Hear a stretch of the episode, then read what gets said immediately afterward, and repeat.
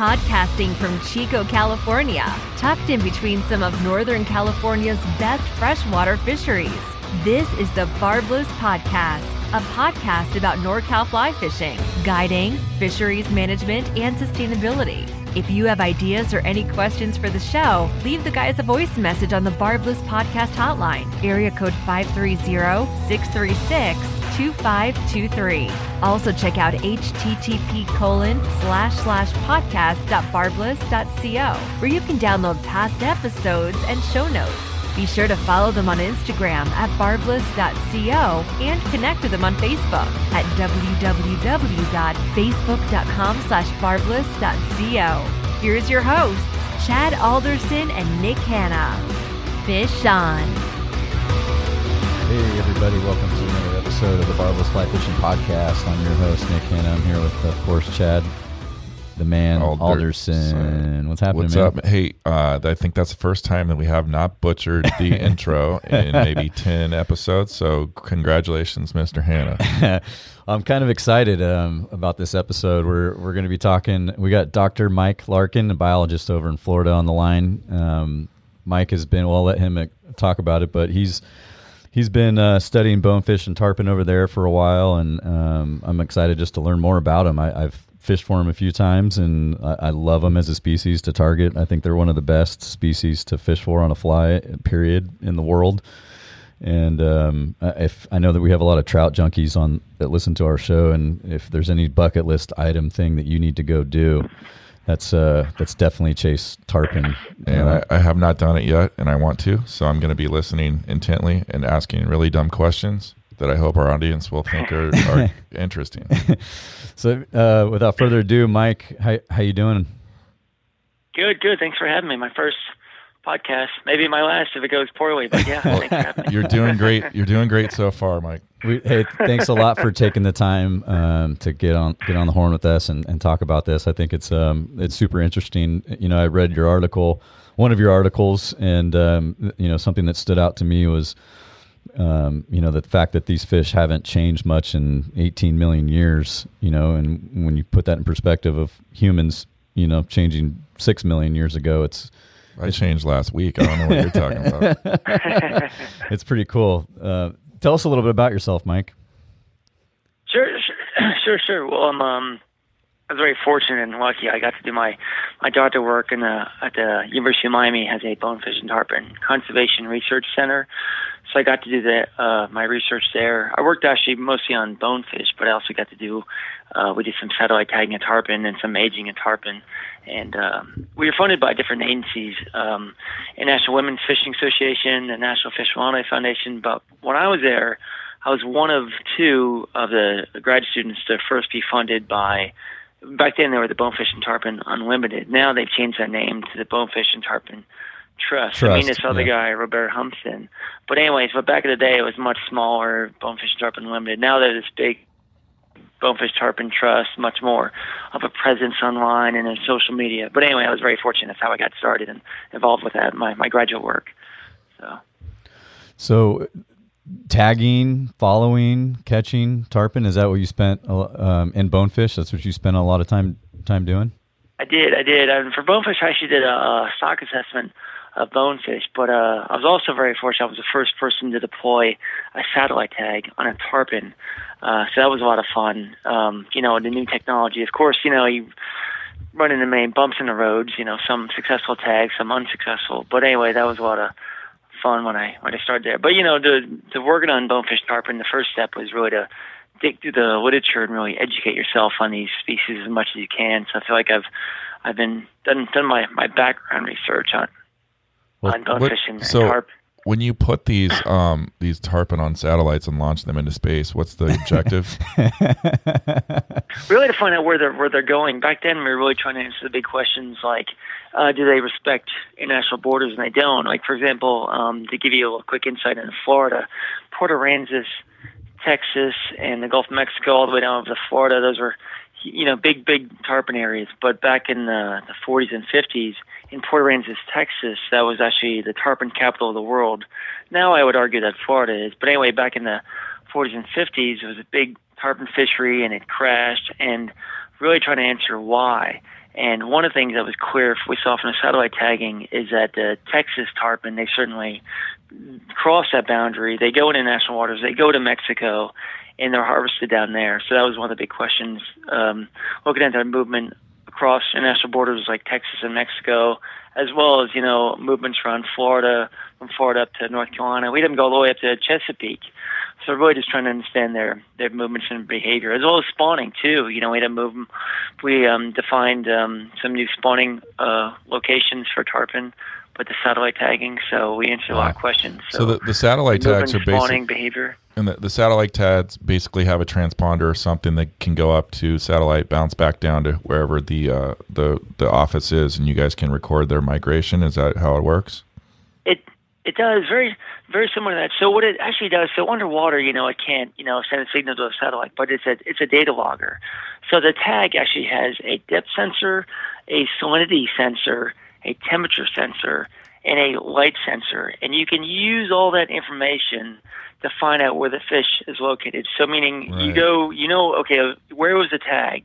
And then you program it, okay, record all this information and then pop off, you know, three months from now and you can use all that data to find out where it is. Like, um, apologize, I'm not as familiar with California, but like over here, like in the bays, like if it's in, if it's in like like Biscayne Bay, if it's in uh, 40 feet of water, it's not in Biscayne Bay. There's no place anywhere near there that's that deep. So you can you can of narrow down. Okay, if it's in this deep of water, and from light level, from that light sensor, you know, sunrise and sunset, you get an idea of the latitude and longitude. I'm sorry, more the um, the latitude there as well as the um, we have um, along the coast of Florida and the Gulf of Mexico, we have different sensors for temperature and salinity, so you can kind of match that up. As well as if it's in real high salinity, you know it's offshore. It's in very low salinity, you know it's inshore. So anyway, and then with the title, we tell it to pop off. It pops off as a pin that'll actually corrode. It'll go to the surface, and then it sends all that data that logged to a satellite. So you never have to see the fish again. Oh, that's, that's good. You don't have to like, oh, I have to wait for somebody to capture it and all that. You yeah, that's super to, cool. So it's like it, it, just basically turns into a buoy after a while. yeah, yeah, yeah. Pops and off. then reports and then dies. And it made a lot of fun trips too because it would pop off, but like it keeps sending satellites. It doesn't know the tag doesn't know if the satellite's getting or not. So we would get the data would get real chunky. We'd get mm-hmm. chunks of it. But what we would do would go track it down because if we get it back, we get every single data point that it recorded. So we just had a lot of fun trips of going to beaches and, and finding them because uh, we have no satellite. I'm trying. We one, you know, guy in Texas. We literally knocked on his door, like, "Did you find something on the beach last week?" And, you know, he had it in his backyard. So we had some like, "How do you guys know that?" They would freak out on us because we'd be at their doorstep. You know, I think you're one of our tags. So they're like, "No, we don't." Like, yes, you do. That's crazy. but anyway, um, but it was a lot of fun trips getting back and like plotting the data and looking at them. So you guys, you couldn't put a GPS on them, I assume, because of power power restrictions. Is that the main issue? Yeah, and also they there is also well they're correct and and because underwater you know the satellite transmission underwater. Now we did also do some work with spot tagging, so they roll right. They'll come up to the surface and roll, yeah. and they will break the surface. So that's another way. Again, you only get data points when they roll, right? It has to be technology was still crude when I was working on it. It's gotten better since then. Yeah. Um, but anyway, um, so but it also helps. So you get data point, but you still need to roll, right? To, yeah, yeah. To get the data point. So t- let's. I it was get, a lot of fun though. We're we're going to get into the migration a little bit too, but let's talk about um, kind of the the um, morphology or just the the physical traits of the fish and uh, you know going life, back, life history like, stuff. Yeah, yeah, yeah, and megalops, right? Isn't that what it's the scientific name? Yeah, megalop, large eye. Yeah, yeah, yeah. Which is where they get their name from. I mean, uh, I, I could really. Do you want me to start real quick with the um with the um the fossil record yeah. first? And oh yeah, that'd, that'd be great. yeah. So to say real quick, I just find it's really interesting. So the first tarpon ancestors arrived on this planet 160 million years ago. Now they weren't the tarpon that we fish for today, but they were the ancestor tarpon. They they still had big offs, big eyes, and all that, but 160 million years ago. That was during that Jurassic period. So they were on the planet, you know, when T Rex and Stegosaurus, all those really cool dinosaurs were around. That's when they first arrived. And then they survived the, the end of the Cretaceous period, about 65 million years ago. That's when the big the big meteor hit and most of the life on this planet died. Well, they survived that. But then in um, about 23, they evolved over time, and there was actually 15 different species of tarpon over the in the fossil record.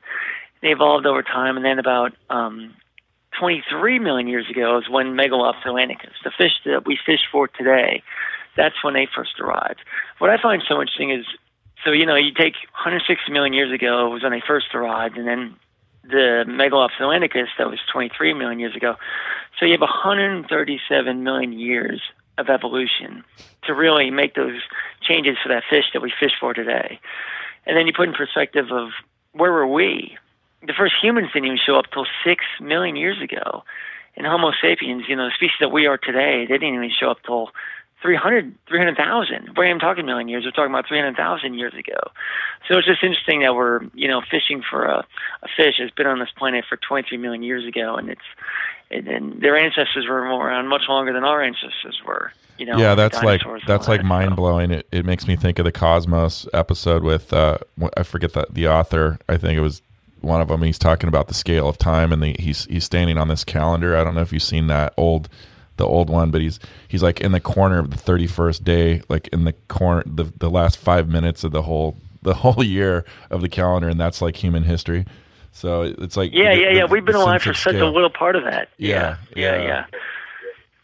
That's crazy. But anyway, yeah, and then but I was gonna go into the um the the eyes over their life history. What do you guys prefer? I think both. Yep. Wherever you wherever you want to start. So were they were those were they much bigger? I mean, right now they're four to eight feet on average. You know, obviously they were a lot bigger. Is there records of that of finding just some? Well, that's that's a good question. That's a great question that I've tried to answer. But unfortunately, with a fossil record, none of them. So you're right. They get to about um, seven feet. I think IGFA has it at 90 inches fork length. It's uh, the largest recorded. But in a fossil record, there were some that were like three feet, two feet. But fossil record, so there could have been, but if there wasn't a to find. fossil of it, Yeah. and yeah, yeah, yeah, or you get pieces of it. It's so hard to find one a, f- a fossil record of their ancestors in one piece, let alone pieces. You mostly find pieces of them in fragments. So they may have that one. I don't know the answer to that question. we don't there- know. Maybe someday we'll get lucky. Is there is there enough but- historical data to say if they're trending smaller or larger in in terms of evolution? I wouldn't say I could argue that argue that either because the ones that have been found have been smaller. I don't know if they were just somehow they were preserved better. So um, Right. unfortunately, the size data is really limited. They- They've all been like like three three feet or smaller in the, in the the ancestors. So, but that doesn't mean they maybe they're up to ten feet long. Who knows? You know, Yeah. we just haven't found that fossil yet. Yeah. So Yeah. it- maybe someday be- we'll find that. But It could be like you know we have we have all the T Rexes we have may just be really tall for their their species and they're actually more like six feet tall. I don't know. yeah, yeah, maybe we get lucky and find yeah, yeah, Yeah. just find find, find the one Shaquille O'Neal of all of them, right? yeah, exactly. That- that's what we assume that they're all that big. But yeah, let, let's But, talk uh, eyes though. Oh yeah, that's what everyone. Yeah, especially with the the, the fishing part there. So first of all, I want to talk about um, before I get into the colors.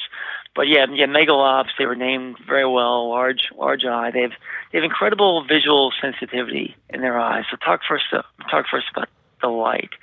So they have um they're really good at capturing light. They, they excel in, in nighttime and low light conditions. In fact, they have this tapetum in their eye, like a reflective tape in the back of their eye, so it maximizes the light going in and out of their eye.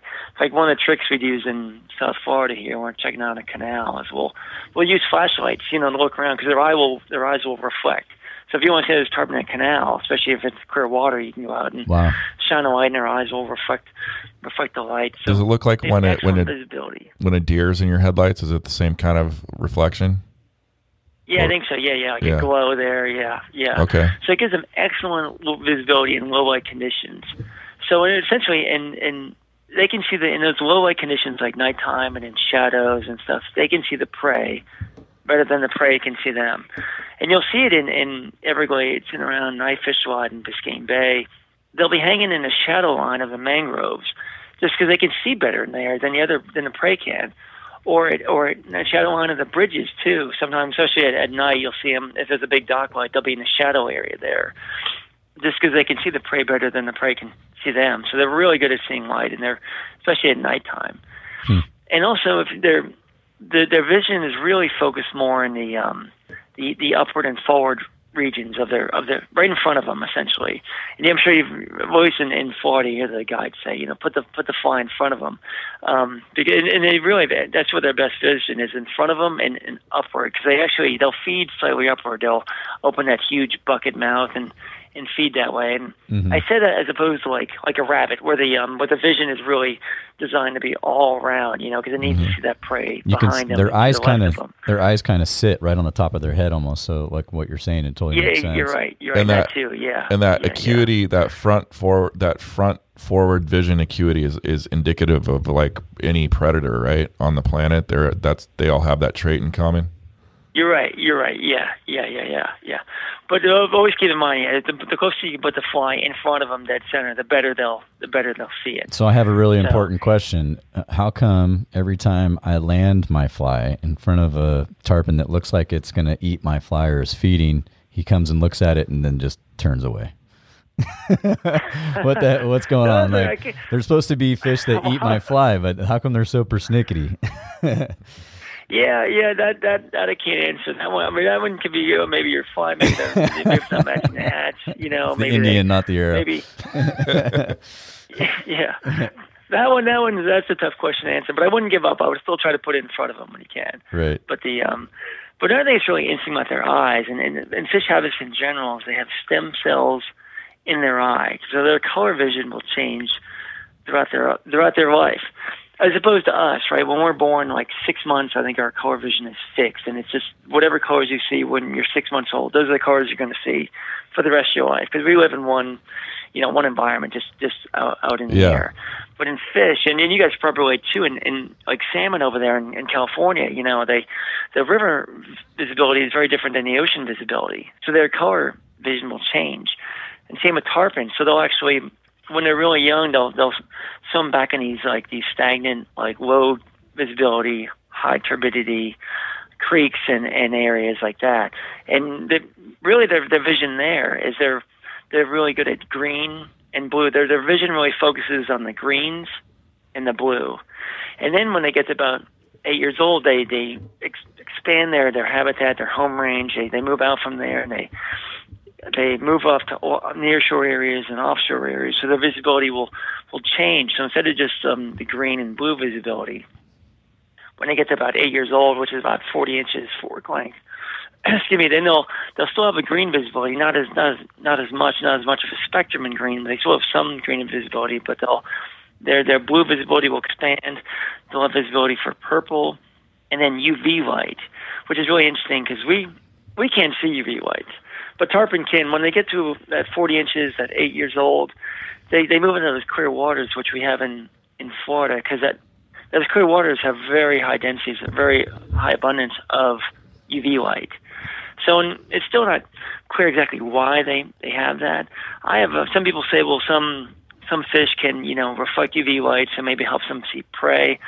I personally believe it's if you go into these these clear waters where this UV light is very very abundant, and then let's say you have a crab that is essentially blocking that, that UV light. So it gives you really good visibility uh, for, for like, for example, like small crab items. So you can see that silhouette of crab. Otherwise, it maybe uh, maybe that crab would blend in with with the background better, or the small fish would blend in. But since it's it's blocking that UV light and there's UV light all around it, it really helps them focus in that silhouette so they can see those small fish, those hmm. small crabs, and and see our flies as it, well. It makes me think of high, like a high contrast photo or something like that, you know, and you crank up yeah, the contrast yeah, yeah, on the photo, just giving it a little bit more detail. Hey, Mike, um, you you mentioned stem cells in their eyes, and we're talking about over time those. Uh, the, it sounds like the eye kind of like optimizes for the conditions, visually optimizes for the conditions that it's in. Um, can you describe explain why stem cells are in the eye in the first place? Like what's what's the advantage of having stem cell you know as part of in the eye in terms of the the anatomy? But then i also want to understand yeah. like how long it takes for that that that fish to basically re-engineer their their eye the anatomy of their eye to adapt to those condi- those light conditions yeah, yeah. Well, I think it's there because they live, you know, in different habitats. Whether it's a salmon in a river going to the ocean, or a tarpon going from a, a stagnant um, canal or stagnant creek out to the ocean. Just they, they need that to be able to adjust to the different visibility, the different amounts of light penetrating the surface. Um, for example, when you're back in that creek there, there's going to be very, there's going to be almost no UV light. Um, there'll be a lot of green water, a lot of green visibility there. So really, they have that to help them adjust to those different habitats um, because of the different light penetration in the different areas where they live.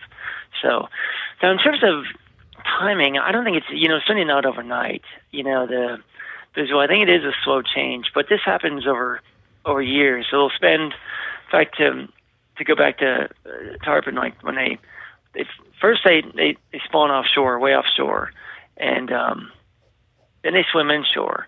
Those coastal habitats, and I can talk about the offshore in a little bit. But anyway, those they'll spend the first three years of their life in that, those those stagnant bodies of water. So I think those the, that visibility, those stem cells, the colors that they see, those greens and those blues. That's they're, then we start. I don't think it changes overnight. It's they're to have that for for for years there because they'll spend literally the first three years of their life in that habitat. And there's a reason for that too. It gives them a big advantage. They they go back in there because they can they can air breathe. They can go back in those stagnant canals with very little very little oxygen. And yet, there are fish that excuse me, they can live off very little oxygen, like mullet, killifish. So there's prey for them to eat. But then when they get to about three years old, 25 inches, I think you know they're getting bigger. They just need to find more more prey species. So then they're they move to a variety of habitats. So then their eyes will change again. But I would think it would be more in the scale of, of weeks or months for that for that change. It's not going to be an overnight change for them to adjust to that new habitat. They move to inshore areas, and then when they move even further, they get about 40 inches fork length in eight years. To even further, the more nearshore and offshore habitats. So even more, um, then they'll get into, like I said, the um, the the purples and the UV light and all that. Yeah. So again, I think I think the changes in the scale of weeks and months. Yeah, the um, change. The stem cell thing's interesting. It's the first time we've been told about this, as far as I can recall. Um, do you do you know of anyone or any any companies that are using those stem cells out, out of fish eyes uh, for commercial purposes? Do you know? I don't. I don't. I know. I heard some University of Michigan, I think, was trying to look into that, um, but I never followed up or heard any publications on that. But yeah, if it could be applied for other things, yeah, yeah. I don't know. It's a whole nother episode, know. but it's it's yeah. cool. Um, so we true, true. Well, talk, about, talk about the the you were going into it a little bit, and um, you know, as a salmon will be born, you know, lay eggs into a, a, river, and then they hatch into alevins and go out into the ocean and come back. Kind of explain that same lifestyle for uh, in the tarpon world. How do I don't even know what they do. Where are they spawn? So they spawn offshore. Oh yeah, yeah, gotcha, gotcha. Yeah, yeah, yeah, yeah. So so way offshore. We're talking. I mean, way it could be. I mean, I'm here over in uh, west coast of Florida. I mean, probably over over 100 miles out in there, and it, and there was some interesting research done in the 70s that looked at that that larvae. So when they they go offshore, they spawn, they hatch from the egg me some research. How do they? Real quick, sorry to interrupt you. How, do they are they free spawners? Sure. Do they free spawn? He just wants the fish porn part. Like, what? how do they? Do they lay eggs? Do they carry their babies in their bellies? Do they carry them in their mouth? So all that stuff. Big, just big, big aggregation of tarpon. In fact, you've seen them. I've been fortunate to see them too. Like you'll see them if you're when I was in the Keys, they'll move offshore. Um, you're looking out there for for dolphin fishing out there, and you'll see big aggregations of them. And I don't fly to them or uh, hooked in any luck, but they'll be in big aggregations. They'll move offshore, and then they'll they'll be moving. And then we saw with the satellite tagging because we have that depth sensor. They'll go over 200, 200, 300 feet deep. So they make these short dives down, and still not clear exactly why. There's a lot of hypotheses, but anyway, they'll make these. They'll go way offshore, dive deep, and make these these spawning runs. I don't know if it helps with the eggs or maybe there's lower um, mortality down there, but anyway, then they'll make these deep dives, release their eggs. They'll do it within within a day too. They'll move offshore, spawn, and then come back. Hmm. But I was getting, but the the reason they go offshore, there's some studies done in the 70s. Look at when they first hatch from the egg, they can't osmoregulate, meaning when they when they're larvae, they can't adjust for changes in salinity. So they need to have a very stable salinity environment. Mm. And that's exactly what you have offshore. So the first stage of their leptocephalus, they need a very stable salinity environment. So that you have to go 100 miles to see that off of the Tampa area. But in The Keys you only take about maybe about eight, uh, more like maybe ten, eight to ten miles offshore. They don't need to go as short, as far to get on that Gulf Stream, that very stable offshore water. But they'll they'll spawn off there, and these leptocephalus. It's that's their what their larvae is called. It's Ah. uh, it's an it's an eel. It, it really is. It they share the same Same uh, family. grouping as, as eels and bonefish. Yeah, so Oh, wow. or similar to them, but uh, order um, as the um, the bonefish and, and the eels. So they have a an eel-like larvae, which is really designed to swim. It's a very clear, transparent eel-looking larvae. They just swim, swim, swim. So they'll swim inshore into the coastal habitats, and then they'll seek. Then they'll by they'll be in different stages of the of the larvae, so they can osmoregulate. They can go in those back in those creeks if the if the tide changes and salinity changes, they'll be fine. But they'll actually will seek those stagnant bodies of water with low oxygen because the sharks can't get them in there. You know, the a lot of these are, a lot of these other species cannot cannot penetrate those waters, so they can't go after them. So and then they can air breathe, so they don't need to have high oxygen levels. They can air breathe and survive off other fish like mullet and killifish. They can also survive in low oxygen waters.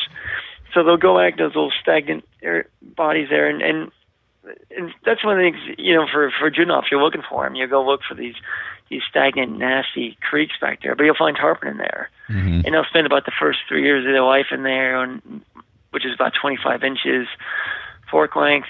Then you know, then they'll uh, move out. I think they eventually they just need to move out. They're bigger. They need more prey. They need more, you know, food. They got to branch out, so they'll move out, and then they'll spend the next three to three to eight years of their life in, in nearshore habitats. And then when they get about eight years, which is about 40 inches fork length, that's when they're sexually mature, and then they'll move offshore and, and with the spawning aggregations again and start to cycle all over again. Gotcha. And how much time has passed in that in that whole life history? How much time has passed? So I'd say about eight years. So so about eight years between spawning, yeah, when they're first born, and then so until they grow up and then um, reach sex maturity, roughly about eight years, and then they'll spawn again. So the whole whole cycle will be about an eight year cycle. I, I think I read something about too, that you know like a um, a bill or a swordfish or um, you know marlin when they're born they go right into eating right they they're very they, they start eating right away Uh, and where a tarpon it, it won't right it just swims and swims and swims until Yeah, it yeah, finds that spot where it wants to go right is that what I is that right Yeah, that leptocephalus is just designed for, for swimming, for movement. It's it's really designed for not for not for feeding. So you're right. You're right. There's been some hypothesis and some different studies on that. Said they that leptocephalus has this real funky teeth, and some people they'll actually use that to um, to pierce um, like a jellyfish and try to suck nutrients. That's what some papers said. I don't know if it's true or not, but but I think it's got these funky teeth. It's more like a filter, you know, so you don't get they can breathe. They, their mouth is open. They're swimming fast. They're just keeping debris out of their mouth. But but really, um, they're really designed. You're right. They're not designed for feeding. That first larvae stage is designed for swimming. You know, because they got if they're off Tampa, they're 100 miles out. They got to swim all the way inshore and find those stagnant canals, Well- stagnant bodies of water, stagnant creeks. Wow. So they got When- when- ground. When they're in transit, they're obviously burning calories. So, are, is there like a yolk sac or something that's still attached to them? Like, how are what what are they getting for sustenance when they're making that journey? Yeah, that's a that's a great question. They do have a yolk sac at the beginning, but um, but it is a, that's what's kind of amazing how they how do they get the energy to swim these large Yeah. distances? They're just low energy requirements, and because a lot of work's been done on these and on on eels that way out in the middle of the um, Atlantic. The eels, the same larvae stage, they'll cover you know even more miles. They'll go 300 miles, you know, and and so they just have very low energy requirements. Just swim, swim, swim. That's my belief. I don't think they would get much from these. They're called larvaceans or things that they would suck on. I don't think they would get much nutrients from it. So I think they're just designed to be very, very efficient uh, predator. I'm sorry, I'm sorry, very, very efficient uh, swimmers, and just cover a lot of ground. So it's it's hard to believe, but yeah, I think that they can, they can live months out there just swimming without without food. Do they do they imprint on a spawning ground like say a salmon does? that's a good question that's what I was gonna ask Yeah, if they come back to the same. You mean if they come back to the same spawning area year yeah, after year? yeah. That's a good question. With uh, because tagging, we haven't had them enough uh, multiple years with the satellite tag. the other thing with tagging, the longer you leave it on the fish, the more, the less likely you're going to get it back.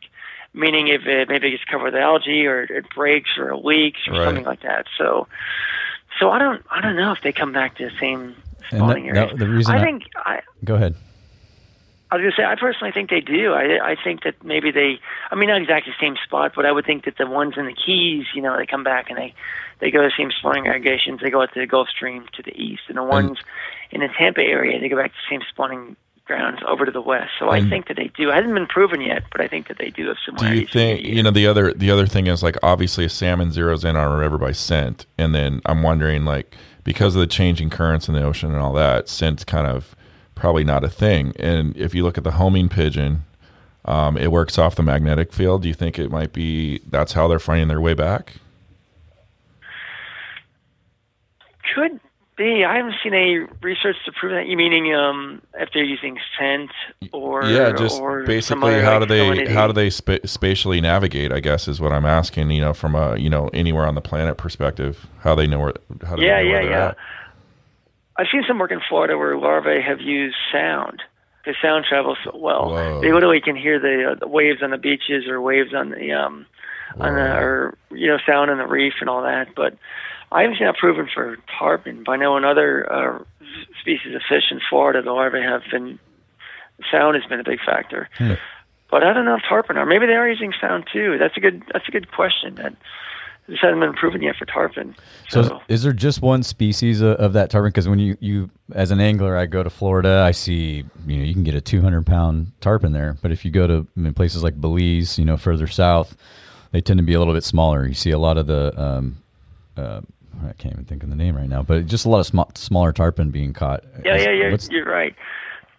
Well, there used to be 15 species of tarpon, but now there's only two, right? So I mean, in ge- geological record there was 15 species, but now there's there's two. So there's the Atlantic tarpon, which that's actually the same one you see in Belize, and it's, it goes in Belize, but in South America, I think it's more Caribbean and and um, based, but you in Gulf of Mexico and all that. But right. but the um, but it's also the the same that Megalops atlanticus there. It's also found on the west side of Africa too, and it's really really rare. But they have even been observed as in, in England and and up there, just like in um, on the uh, the west the western Atlantic. You know, they're they're found in Florida, but they have been found as far north as you know Maine and stuff like that. Mhm. So those are so in the Atlantic. That's really the, the Atlantic tarpon, the Megalops atlanticus. But there is also one, the Indo-Pacific tarpon, Megalops cyprinoides, and that one has been found like in um, Australia, the Philippines, India. So, and uh, but that one really gets about uh, two two feet in length, the Indo-Pacific tarpon. So it's not the big, you know, 90 incher we get over here. Right. So there is a second species, but it's not nearly the size of the ones we get um, in the So, Atlantic. so the movement of these fish is based off of just of spawning and then and food, right? I mean, that's the only thing that's yeah, moving yeah, these yeah, guys yeah. around. And and temperature. So because we have a temperature sensor on the satellite tag, and a very high correlation with 79 degrees Fahrenheit. So you know, as the water, you know, they're down in South Florida during the winter, but as the warmer, you know, as summer comes and the, and the temperature will increase, they'll follow that temperature grade, that that 79 degrees Fahrenheit, and they'll go up to North Carolina and, and Naples. even Virginia and the Chesapeake, and then over in the, the west side of Florida, the, Yeah. as the temperature increases, they'll go over to the Louisiana and Texas and Alabama and stuff like that. So the main migration habits of these fish is based on mainly on temperature throughout the year. So that's Yeah, why that's yeah. why you see the main push of tarpon show up in Florida in May, June, right? Is that is that right? Yeah, yeah, So yeah. if you're seeing them crack, you know, go down during the spawn, uh, down, you said up to 200 feet deep, uh, it would, based on what you're saying about the 79 degree, um, kind of like sweet spot, uh, it does, one would, would conclude maybe that it is really temperature related because if you look at like, when when tuna are crashing the surface right on and they're going after bait fish and there's you know there's birds bombing these bait fish from the top and the tuna are hitting it from the bottom those tuna have to like they they don't regulate their their body temperature internally i'm told. So they they have to crash down deep to cool off um, do you think that these tarpon are basically controlling their spawn temperature zone and that's why they're crashing down up to 200 feet deep like you're saying I don't I don't know. Like uh they it's definitely colder down there. In fact I'm looking at some of the data right now that we looked at. So that deep dive of two hundred plus feet, it's down to um actually about seventy degrees Fahrenheit. So it's gonna be colder than they're used to, than more at the um seventy nine degrees. But I don't know if they're I don't know if they're doing that yeah, like you're saying, to control their metabolism or something like that. Or maybe down there it's just very low predation. They can they there's a great chance for their their spawning take take place. They can avoid any predators trying to eat their eggs or whatever. So um, um, I can't tell you tell you why they do that, but they certainly mm-hmm. Do withstand a, a colder temperature when they go when they make that that dive down to about looks like it's about 71 degrees Fahrenheit. That's a good rabbit that. hole that you went down though. I like it. I know. And then my my last que- my last question with with respect to the babies is are they eggs? Are they born at, in in eggs? Are they put into beds? Are they born like free in the water and they're they're out of it? They're out of their shell already and they're kind of already swimming. Um, you know, what yeah, do they free. look like when they first come out? Free, free in the uh, free in the water column there. So okay. no like eggs on that nest or anything like that. Okay. And then they just and, like a clear clear uh, eel is what they look like. Okay, and are so, they are they broadcast spawners then? Is that a safe assumption? Yeah, okay. yeah, yeah. It's like our, our, American shad. They're supposed to be in the same family. It's a poor man's tarpon, is what we call them over here in in um, California. But um, you know, the female will rise in the water column, spit her eggs out, and then the the males, the males come, come, in and dive right, bomb it. Yep, come in right behind it. Um, yeah. It's interesting. It sounds like the, it's the opposite. Sounds right? like the what, chandelier bar in Vegas. what do what do tarpon mean? What's their diet consist of?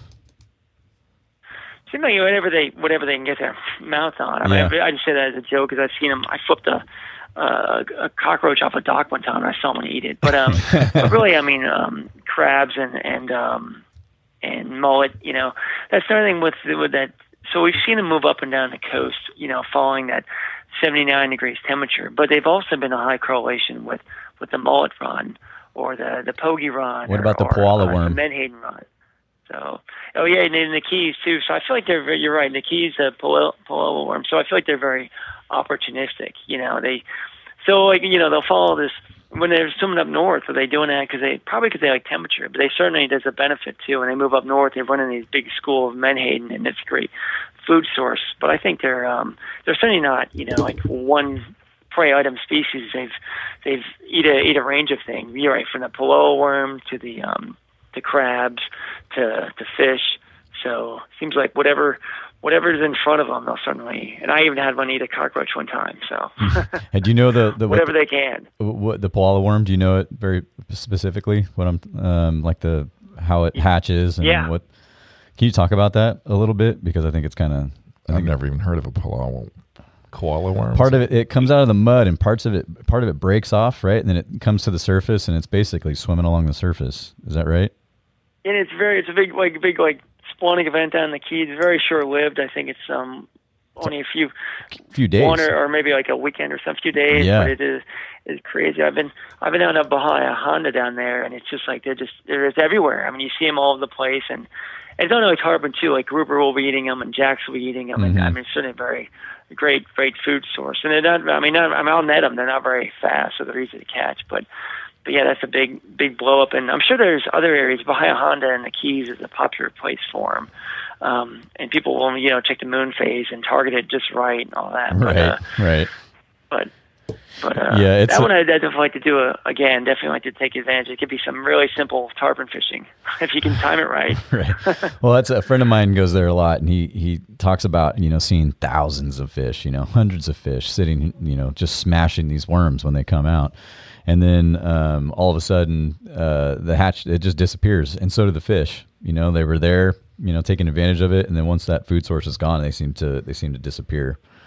Um, yeah, they, everyone has to like move on and move on to mullet or crabs or whatever. It's like mm-hmm. uh, the party's over. Yeah. How fast do tarpon are known to swim? I don't know. I've never seen any um data any, on that. Uh, what's it called? Any any any yeah speed speedometer on it or anything like that But they definitely have that forked tail, which is designed for fast, sustained sp- swimming speed. So they, so they said they could um, cover some ground, but I don't know anything exact. I can't exactly predict their their exact speed. Do they? Maybe not as fast as a, as a billfish, but they Right. they have some speed to them. Will they? Will they? Uh, do they practice cannibalism? That's a good question. I bet you they would if they could. Yeah, I, I think, but unfortunately, the um, or I guess fortunately, you know, the the real small ones are way up in the the creeks, and you might find a, an adult creep in there occasionally, but they're more um, um, out in more the open areas more.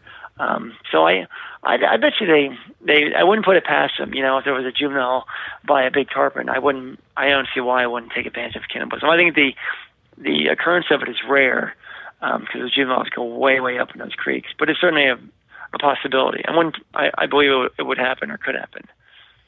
You're talking about the, the, what they eat too. I saw a show years ago where they were actually the um, tarpon eating juvenile alligators. So Whoa! they'll wow. certainly eat whatever. A- If, if they're in front of them, they'll certainly eat them. Somebody's gonna try a gator popper after this episode. Well, based on what you said about the green and blue standing out, I mean, if, if you're listening, your your light bulb should be going off and be like, oh, so I need some green and, and blue flies to be fishing, right? I mean, and Well, that's let, us talk about gear. one of the most common flies you see is that what that green. What do they call it, Mike? Do you Yeah, know? chartreuse area. Yeah. yeah, the chartreuse, um, like frog pattern or whatever. I forget Mm-hmm. whatever they call it, but um, I so Is the that tarpon toad? tarpon toad. Thank you. Yep. Yeah, yeah. Um, what? But in fact, Go ahead. I was going to say what I find funny about that. So, I helped this guy at Florida Institute of Technology, Scott Taylor, that did the work on these. So I would give him um, some eyes of tarpon, and he he studied them. But this was published about ten years ago. But what I find funny is, you know, twenty years ago, I remember seeing a um, a guide's fly box. And I remember looking at it, and there was, there was greens, there was blues, there was purples. You know, I mean, I feel like they kind of keyed on the guides in the Florida Keys keyed on this long before we knew what their visibility was Right. so what their vision was. So I find it is interesting. No, but one comment, yeah, I, I but one thing I like to focus, I like the chartreuse because one, it, it's good for the juveniles, it's good for the adults. I know, I know they see it well, so it gives me, you know, personal confidence. And also, I like the chartreuse because I see it well too, right? Yeah. You want to know where your fly is when you cast it. That's so I think right. it's a double-edged sword. I've used purples and I've used, but I find especially in dirty water, I can't I have trouble seeing the purple fly. I want to be able to see it. Hmm. So if I know the fish is, I know if I'm close to it. So anyway, the big advantage, the green, the chartreuse, the tarpon can see it, and and you can see it too. Do you know the So name it's a double Steve. Steve Huff? Do you know that name? Oh yeah, yeah, I met him a few times. Yeah, He's one of the. Would you call him the Godfather of targeting tarpon on the fly? One of them at least. one of them, but yeah, yeah, Yeah. yeah, definitely one of the founding fathers. Yeah, I Right. would. I heard story. You know, forty years ago, you know, finding tarpon, you know, laid up. Thou, you know, he he would say that there was, you know, he couldn't tell five thousand, could have been fifty thousand. You know, just tarpon all laid up. And then all of a sudden, a, a big female would come flying out of the water and smack the top, right? Boom. And then it would immediately cause a daisy chain, right? All these fish would go into a, a basically a circle, and they'd swim in this circle, what they call daisy chaining, and that's when they had the opportunity to go in there with a fly and, and stick them right, left and right. You'd pull one off of those. You could cast out in front of them, let the fly sink, and then you see that big one coming around the corner, right? Start stripping your fly and Dun, dun, dun, dun, Yep, pull them off of the chain, and and there you go. And that and that's they found out that real quick that this was a pattern. So I heard this story about him going out with a bag of oranges. Right, makes sense. Florida, right? Whatever. Going out with a bag of oranges, throwing them as high as he could up in the air. They'd come down, splash, boom, instantly put these tarpon into a daisy chain, and then they go boom, boom, boom, catch a Because the sound would kind of trigger Yeah. though. Yeah. Uh, that's pretty cool. anyway, tar, that's what's kind of. Why do they do that daisy chain, uh, Mike? What, what's the, Well- what's the story Are they behind that? corralling bait fish? Well, yeah, you're saying how yeah you spook them and they go into like this this, this mode and and um and I think it is a defensive behavior. Now you can see with the case that Stephen Huff was talking about, they certainly will feed too and occasionally. But there was there was actually a paper back in the 80s where they um they thought they were spawning, so they would literally drag a net around um the daisy chain and they they didn't get any any eggs or anything like that but it was a that's what they originally thought but i think it's just it's a it's it's a wall of I mean, you got uh, you get tarpon those big reflective scales. If you're a predator, it's a wall of reflective scales, a wall of eyeballs. They have excellent visibility, and a wall of water line too. And other fish do it too. I mean, you've seen I've seen koi do it in ponds. Mhm. Uh, jacks will do it. If you ever watch um, uh, Blue Planet, you'll see big species of, uh, I'm sorry, big schools of jacks to it. But I, I do think it is a defensive behavior, and I, I also don't think it's very disappointing because in Biscayne Bay, there's some juveniles. They'll do it too. The juveniles will do it. So it's like it's it's certainly these are small tarpon that are well below the size of maturity. So they're definitely immature fish, and they're they're circling as well. But I do think it's a type of reflective. I'm sorry, um, defensive behavior, mm-hmm. uh, protective behavior. And I've even seen the keys where I've, I've been, you know, staked up and they'll come, a wall of them, and then like they kind of like sense the boat, or maybe it's my, my bad casting, but then they'll mm-hmm. they'll go into a circle there right in front of you. It's like they know something's up, you know, they they hear the boat or sense the boat or or they hear my cast or whatever. But um, but uh, well, I thought that story. very neat behavior. Yeah, I thought that story was interesting because to me, a, a laid up tarpon, which they um, said were hard to catch. To me, a laid up tarpon is one that you want to target. Right, it's sitting there, it's ready. If you can get the fly close enough or right on its nose, you, you have a really good chance of of eating. In fact, I have a very fond memory of casting to a laid up tarpon and stripping and stripping and stripping and it chasing it all the way down and missing it at the boat and I kind of like fell back and you were down to your underwear before like, it committed. I was like, oh, what the heck just happened? and out of nowhere, a different tarpon came over and ate the fly right off the boat. And that was the first one I ever landed. That so when when you guys say laid up tarpon, it's just a stationary kind of tarpon that's sitting there. Yep. Okay. Yeah. yeah. I've never... you even see their, I don't know if you saw it, Nick, but you'll see like their dorsal fin will be sticking up, their tail will be sticking up, like it's like they're like just resting there. So oh. I, I, just remember the guy. because it's this target too. I, the guy got that? super excited when he saw it. He's like, "Oh, right there, right there, late. It's laid up. It's laid up." And I had the wind in my back, and I laid out a pretty long cast, and it just went. It landed right. It couldn't have been better. You know, I was like, "Oh, this is it. this is it." And of course, you know, it happened a completely different way than I imagined. But um, yeah, I've never seen them daisy chain like that. I've I see them cruising right? They're usually in like five to eight feet of water. That's where you're targeting them, and they're cruising around um, or laid up, like in the mangroves and um, close yeah. to close to shore. And I've I've even seen them rolling around in um, brackish water and then uh, rivers in, in Costa Rica. It's just a just a, such a diverse fish. It makes you. It's no wonder that they haven't changed much, you know, in the last 18 million. Yeah, they years. got it right. It was 100 plus years, million years of evolution. They they figured it out. They've optimized over a long period of time. Yeah. So yeah. what what is the season, Mike, typically for for tarpon over there in Florida? Sounds like it's a it changes from um, from Naples down to the April, Keys. I'd say April April to um, April all the way to September. You know, so you but mostly I'd say most of it is from May to uh, May to June. From what I've seen, you know, and you still get them in July, and and you can still get them in in August and even September.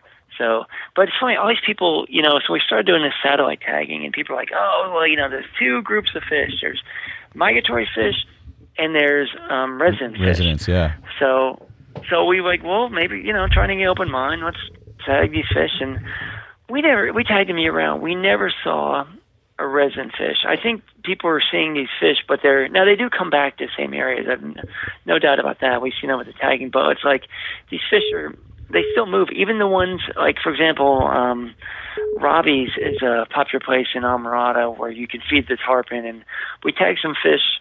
Um, uh, probably about maybe like five miles from there, put a satellite tag, and then someone from Robbie's called us like, "Hey, there's a fish with a satellite tag," and it we saw it there for a few days, and it disappeared and then then it came back like a month later. Like they they're these resident fish. I think people think they're resident, but they they still move around. You know, we never saw a fish that stayed in like the same area year round. So there's a lot of more mixing going on than I think people think they are.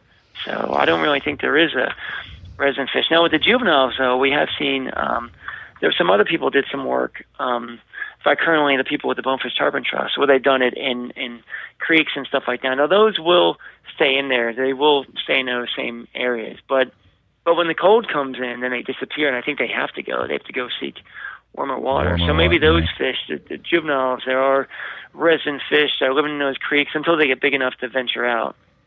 But the adult fish that we tag with satellite tags, I'm talking like an 80 pound or bigger. You know, we never saw resident fish. They constantly moved, and we tagged over 200 of them. So wow. we didn't see that resin fish in migratory. To me, they're all migratory. They mix in go different areas, but yeah. but they all move around. I, I, do want to talk gear. Even the panhandling ones. So. Yeah, we uh, when we were in um, down in Costa Rica, there was talks about um, the tarpon showing up on the Pacific side and mainly because of the Panama Canal, they were actually able to use that to get to the other side into the Pacific. Have you heard anything about that lately, or? I have, I have. I think there's, and I have heard reports. I think there's still, you know, low uh, numbers over there, but it is interesting. They're they're hitching a ride to the main to the Panama Canal, right, and and moving over. So, yeah, maybe they'll be competing with roosterfish someday. I don't know. right. Right. It's I'd rather have a rooster. I like tarpon, but I'd rather keep the rooster fish in the beaches. But it's such a different fish. But that's we, I'm, hoping the rooster fish come over here. That's right. right yeah. Send them our way. You know, from the Pacific to the Atlantic. It's so. just interesting that there's not a lot of inf- information. It's kind of like our steelhead. You know, the salmon are are the the gateway to all the other species in our rivers and, and ocean, and so they're really well studied. But not a lot of people know what, what, what did the steelhead do when they got out to the ocean. And it sounds like it's the tarpon are kind of treated the same way. They're they're you know you don't eat them right. They're really bony and, and oily and um, so they're not really yeah. good to yeah. eat. And so it's probably the main reason why they haven't been studied all that much. Yeah, you're right. You're right. As compared to other like snappers and groupers, you're right. They get a lot more attention because of their commercial value and their right. yeah, yeah. You're right. right. But that's changed a lot. There's, there's a lot of research in the 70s, 80s, but in I mean, and I gotta give a lot of credit to the Bonefish Tarpon Trust. They've kind of really get that going too for funding for tarpon and bonefish and permit as well, but tarpon research mm-hmm. there.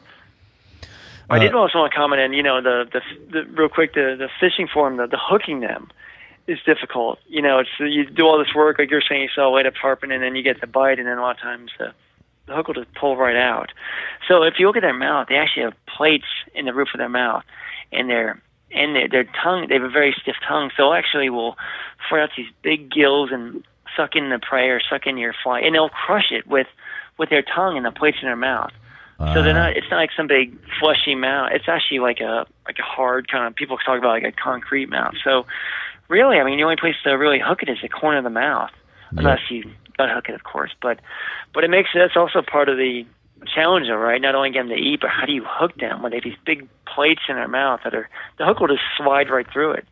So you're hoping to get the corner of the mouth or, or somewhere else on the lip, but there's really not not many areas to hook them, so that makes it a lot more challenging. It's all part of the fight, though, all part of the catch. yeah, yeah, exactly. And when you, I've heard guides even say, kind of almost like you want to wait for them to kind of turn a little bit after they've inhaled your fly, so that you can get that pull right back into the corner of of their mouth. And you see a lot of people. I mean, and I was yelled at multiple times because I kept wanting a trout set. right, I wanted to lift my rod and and hook the fish that way, and I just kept pulling flies out. And um, finally, I started strip setting, where I'm just stripping, stripping until it comes tight. You know, and then you you don't stop there.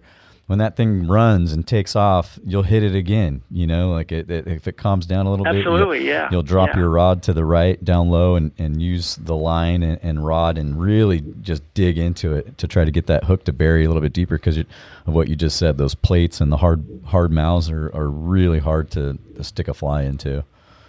Um, Yeah, and then they'll jump out of you know they'll shake their head. So if it's not in there good, they're gonna fling that thing right out. So and that's the funnest thing yeah, about tarpon fishing, right? Is, is jump. It, and you don't call it hooking them. What do you call it? Jump, jumping them, right? You, you jump, Yeah. you jump the tarpon. um, so and baby baby tarpon was what I was trying to think of earlier. Are really fun to do that with. If you know, again, if you've never done it or if anybody's never listening has never, it's just such an awesome experience to go into the mangroves and catch some of those even smaller tarpon and and and fight them because they just come flying out of the water. It's just a fantastic fish to to go after. Um, what do you so Yeah. as far as rod and what do you like to to throw for them, Mike? Well, I like these when, I'm- when I'm going for the juveniles, yeah, an A weight, Uh-huh. you know, a floating line. Look for the juveniles and looking for them rolling, and just do a gentle. I throw a little, little small little chartreuse fly and and and move it around there. And then, but for the bigger ones, I use a 12 weight if I'm fishing on the the beaches or the oceanside areas there, and and again a f- floating line, and then try to just put it in front of them and just try to slide it in front of them. I think.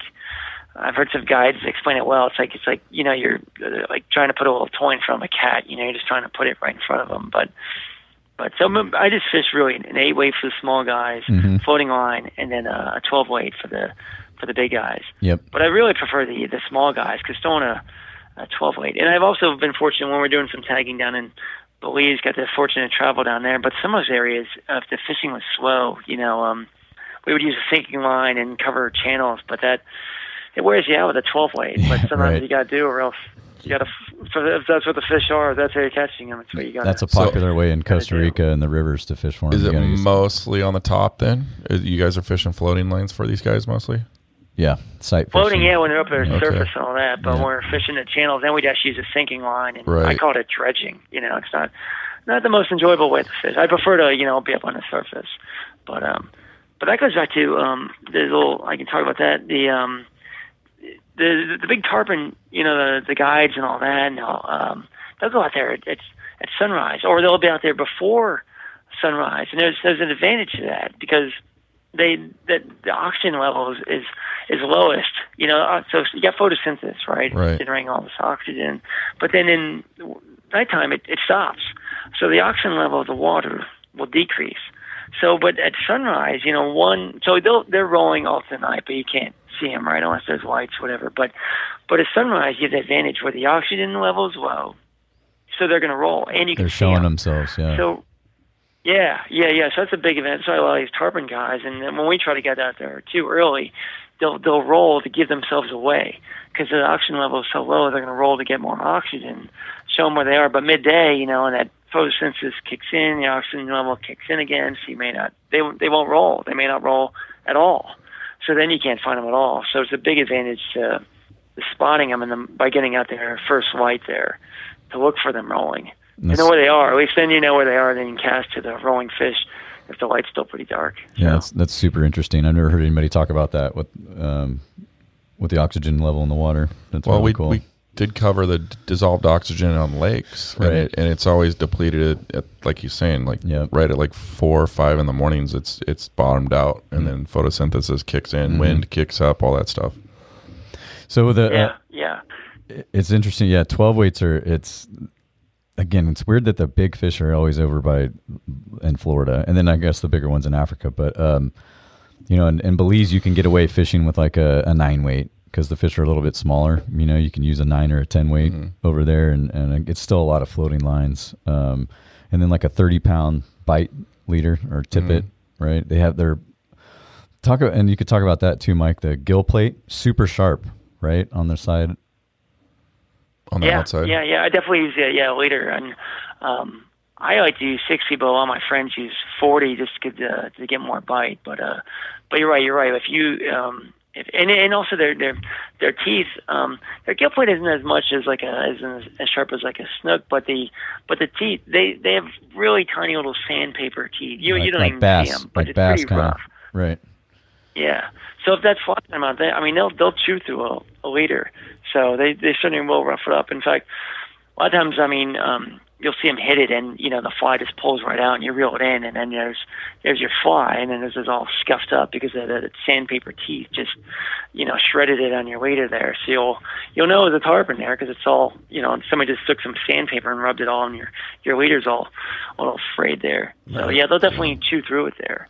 So, Yeah, a lot of the yeah, uh, some type of leader. a lot of the guys over there are using like one piece 11 weights too because they're just a little bit like you said casting a 12 weight sucks and so they're using a lighter rod but a one piece to to do it which is pretty cool they're fun fun to um to cast and, and fish with What what's the advantage of a one piece over like a, a three or four?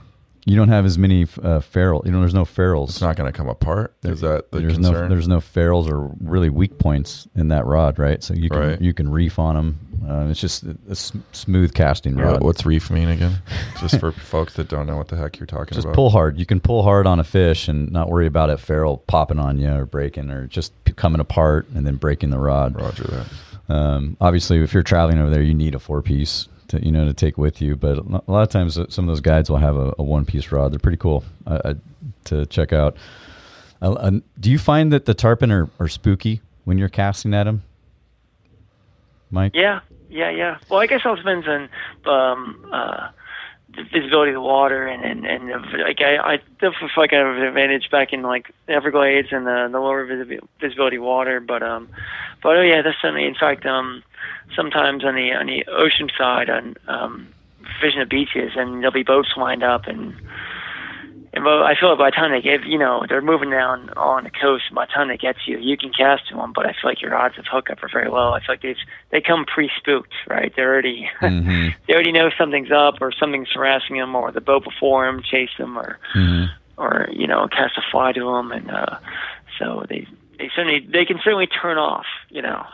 We've talked about it on the Which can be show really a, frustrating. a little bit as uh, using uh, clear floating lines um, as just to you know as an advantage for Yeah, the I'm a- I'm a- angler. I'm a big fan of that too. That way, I got I got my chartreuse fly, so I can see it.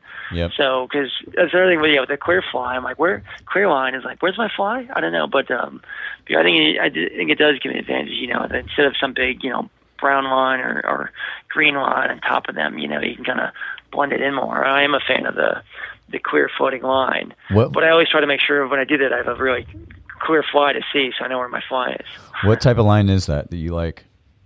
That clear I like the the uh, Cortland one, one that they make. Mhm. So, fan of that. So. I think Monic was making one one too for a little while. I don't know if they're still still around or still making it or not. Um, Yeah. Real quick, I wanted to ask you the bone. You did some studies on bonefish. Um, there's there used to be, and I, I know there still is a lot of bonefish uh, uh, over in Florida. But um, what uh, what happened to them? Because I've heard that they've kind of disappeared. And, and and then a little bit about the red tide that you guys are dealing with over there. Sure, sure, sure. Well, um, I think I think the Florida Keys gets a, a bad rap for for bonefish. Uh, they had a um, big fish kill in 2010. Um, but I mean, there's still a healthy population down there. But I think you know, um, if you want, if you want, if you want numbers of bonefish, you, I'd go the go to the Bahamas. I mean, you definitely um, Bahamas. You don't have, uh, I guess, trying to explain this as much of a diverse food web as you do in in the Florida Keys. I mean, you go along a, a flat in the, Florida Keys. There's so many different um, species of fish. Where in the Bahamas, it's more of a, a narrow food web over there. So bonefish occupy a much wider niche over there. But I would, but I personally, I my favorite place to fish for bonefish is the Florida Keys because you just have big fish over there. In fact, there's a, I did some work in my dissertation there. Their diet will shift when they're young. They'll they'll eat the the crabs and shrimp. But when they get big enough, they'll switch over to fish. And toadfish is a big prey item for them, and that'll and I and you can see it when they start switching over to toadfish. There, the, the growth curve. There's a bump in the growth curve. They they grow bigger. So there's bigger fish over there, and there's and there's there's evidence to support that. Like 70% of the IGFA records for bonefish come from the Florida Keys. So I, I feel like um, I know the, the the population did take a dip with the um, the code the big cold kill in, in 2010, um, and there is some there is you know a good level of fishing fishing effort down there, and there is a fishing mortality. You know, they're like you release that bonefish, or maybe a shark eats it when you eat it, or when you release them. I estimate about 10% fishing mortality. There is fishing mortality. I mean, of course, you don't want the fish to die, but you can take steps to reduce it, keep the fish in the water, and and um, and try to you know release some areas without sharks and stuff like that. But but I think the I think the I guess the take home message for the Florida Keys is if you want big bonefish, I don't think there's a better place on the planet to catch them. Now you're not going to get, you know, you probably won't get 50 shots in a day. You know, you might you might only get one shot in a day. But if you Right. want a big bonefish, um, that's the place to go for them. But if you want numbers, there's certainly Bahamas and Christmas Island and other stuff. So, but when I did my assessment, so my my last data point was 2011. So um, then I, I graduated. But anyway, the the the stock was not overfished, meaning that the population was not below a critical threshold. So now it that hasn't been really overfished uh, assessed since then, but still, I would say that the stock's the stock's fine, what I'm saying. Yes, it took a dip, but it's not an overfished population in the Florida Keys. So there's still plenty, and, and I think as they recover from the fish kill, the abundance will will come back. So, but um, That's interesting. so I think yeah, if you want numbers, go somewhere else. But there certainly are big fish still there in in in the Florida Keys. One, I've never heard of a bonefish chasing down bait bait fish. I always thought that they were kind of grass feeders. You know, even just kind of the way their mouths are shaped and everything. That's why you see them tailing in the flats. You know, they're just down in there trying to get the crabs and the shrimp, like you're talking about. I've never heard of them chasing down bait. That's that's super cool. And then the mortality rate, I didn't even think about. Is there is that applied to tarpon too at all? Is there any studies on that? Yeah, yeah, I'm trying to remember what they what they were, but there was there certainly is. Um, well, interesting with the the yoga the research on mortality of tarpon, you, essentially it was around I think it was like five or ten percent, but you you double it if you take them out of water. Which is a new There law, right? um, you can't do. study. Yeah, yeah, yeah. So really, you're right. You're right. That's how they why they implement that. So really, with with tarpon, um, yeah, above some size, but I try to recommend it for for all sizes if you can. Just keep them in the, in the water. So if you take them out of water, especially big tarpon, yeah, you're really going to increase the chance of of fishing mortality. So the more you can keep in the water, but I really think for a big tarpon that's better for you and the fish, right? You don't want big fish like that in your boat and Yeah. and uh, Do you get out? In the, do you get out in the thing- water? And sorry, go ahead. I was just saying one more thing real quick to point out with mortality and keep your hands away from the gills. I know people, you know, try to it's it's you know, it's it's a natural grab where you can grab the fish and, and pull it up, but but I was just gonna say real quick, you can no no way to, to avoid mortality, no way to keep the fish alive is really try if you can. And this probably goes for all fish, not just for tarpon. Right, right. Keep your hands away from the gills and, and try to just lift them up, support them by the belly, or better yet, keep them in the water. So would you would you jump into the water if it's a couple feet deep, you know, or a chest high, and hold the tarpon up in the water? No, I would not. Sharks, man. I hate sharks. I don't hate sharks, but I don't See, want to get I- eaten. I would, in fact, if you look at my Facebook post, that's that's the page I have of me in about uh, three feet of water. I gently lifted up. It was about an eighty pound tarpon that I caught. So, so yes, I would. but I mean, I have a buddy on the boat looking for sharks, and it Sure. was real clear water. I did it real fast. Hammer, hammerheads. You got to watch out for those hammerheads. I think they like eating tarpon. No, thanks. Yeah, I'm, I'm the yeah, guy that yeah, would yeah. be eaten for the first time in ten years there if I did it. So re- real, real quick, I, I got you about an hour, but talk about um, talk about red tide um, a little bit. Mean, we see it on on the national news, and I, I don't know if we have, you know, uh, and there might be a whole nother episode to talk about because we hear. Um, I hear my friends talk about this huge, massive freshwater lake, um, Okeechobee, that has been basically dammed up by sugar sugarcane companies, and so the the lack of water that is able to flush um, the mangroves and and you know the stagnant water of like the mix of the salt and the fresh water, that, all that flushing has kind of disappeared, causing for just there's no biomass. All the, everything's dying in, inside these mangroves. Um, at least that's what we're we're kind of hearing. Can you can you talk about that just real quick?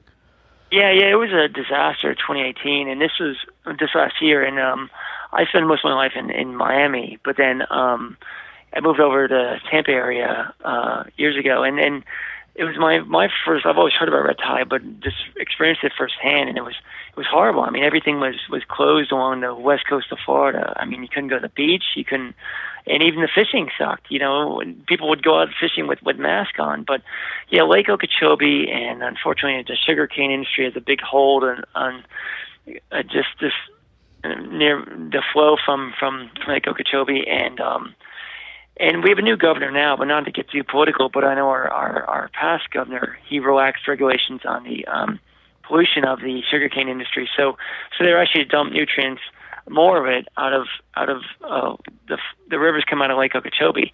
Now we're always going to have red tide. I think there's no doubting that. But, but Right. I think, but when you throw gasoline in the fire by pumping those nutrients out, you know, you're really making it much much worse. So Gotcha. I just feel like it, it, we're always going to have it, but it made it really by having those extra nutrients pumped out out to the west coast of Florida and even over on the east coast, and it was just a disaster. And it was just pouring all this gasoline on the fire and this huge red tide of fish kills and dolphin kills and I mean you name it, manatee kills. I mean just everything out there Wow. was dying, and and, and all the uh, the economic impact was was horrible. I mean the restaurants closing and and and fishing industry being people not being able to fish and um, going to the beach, and it was just a very frustrating experience that I get to go through last summer. So I'm sorry. Oh, sorry to end it on a on a bad note. I I, but I hear about it all the time, and I, I think if the listeners are curious to learn more, there's a documentary on YouTube that you can go check out uh, about Okeechobee and just to kind of look at the background of it all. It's um, I heard I haven't seen it yet, but I heard it's pretty interesting to to check out. But Do you know their name? you'd have to just Google Okeechobee. Um, I don't know what the actual documentary uh, name is though. Um, Mike, did you want to add anything else in there? I already I learned a ton, man. Thank you so much for for coming on the show. I really appreciate um, you taking the time to do that. sure. I mean, I could talk real quick if you have a minute about tarpon rolling. Just a little more detail on that. Yeah. Absolutely. So really, um, I talked about earlier. You know, the, the sunrise. You know, the oxygen's low. Content, you know, yeah. I'm sorry. I'm sorry. Sunrise. The um, yeah, the oxygen and the water content. The water water's low, so they're they're rolling. But it's just say real quick about their biology. It's interesting. So I mean, gills are their real way to extract oxygen from the water. Their gills are their primary mechanism. But when the oxygen level is really low, then they'll they'll actually swim up surface. They'll they'll roll. They'll gulp air from the surface and pump it to their swim bladder. And their swim bladder, like if you open up a typical fish, it's is just like a, a, a balloon, you know, mm-hmm. just full of air. Mm-hmm. But not the tarpon. And if you open it their swim bladder, it's filled with all this tissue, this alveoli like lung like tissue, Whoa. which is designed really to extract oxygen. So their swim bladders are very different than, than other fish. So they actually will swallow the air, push it in their swim bladder, and the tissue in there will extract the oxygen, and then they can distribute it to their body. So it gives them, you know, a huge advantage. They can they can sw- live and, and survive in low oxygen environments, as well as you know when you're when you're fighting them, it's like because really the typical oxygen content of water is about one percent but the oxygen content of air is 21%. So when you're fighting them, you'll see that they'll they'll roll. It's like giving them like giving them a shot of Red Bull. I mean, it gives them a whole bunch of energy there. So a lot of guys will try to keep them from doing it to wear it down, wear them down earlier. That's really you know, badass. Down and dirty. So they'll, they'll call it down and dirty. They'll put the rod tip all the way down, Down the water. the water. You're trying to keep the fish from rolling, which I haven't been successful. They still seem to manage a way to, to pop up, but maybe when they're really tired. But but uh, it's just really a great way for them to get oxygen and and also it's a great way for them to you know let you know that they're there when they when they roll. But there's actually there's multiple reasons why they roll. For one, that I think the primary is for oxygen levels, um, and uh, especially if a low oxygen or if the water gets really hot, they might you know they'll have to more roll more frequently. The the, the warmer the water, the lower oxygen content in it. But the the, the other reasons is to two other reasons to adjust their adjust their buoyancy. So sometimes they'll roll, and then they'll they'll adjust their buoyancy, and they'll actually will burp out more of the, the excess of the air that they don't need. So you can use it as a breadcrumb trail sometimes. So if they're they're rolling and then they go under, look for bubbles come up. There sometimes you'll actually see a line like, okay, he's going to the left or he's going to the right. So it gives you, especially if you're in low visibility water, it gives you a clue of where the fish is going. Because as they adjust their buoyancy, they'll burp out the extra air, and you just see this little this little bubble trail will come up like a like a breadcrumb trail for you for tarpon. That's a hot tip of the But the week right third there. reason Yeah. but the third thing, they'll actually will imitate each, each other. And it was a real, I found it real interesting, a, a paper where they put these tarpon in tanks, and they um, with different oxygen levels, but they would still they would roll. So if one, the, the one with low oxygen level would would roll in one tank, and the one next to it, which is in a separate tank, separate oxygen, would still roll. So there's if one rolls, there's a seventy percent chance that the one next to it will.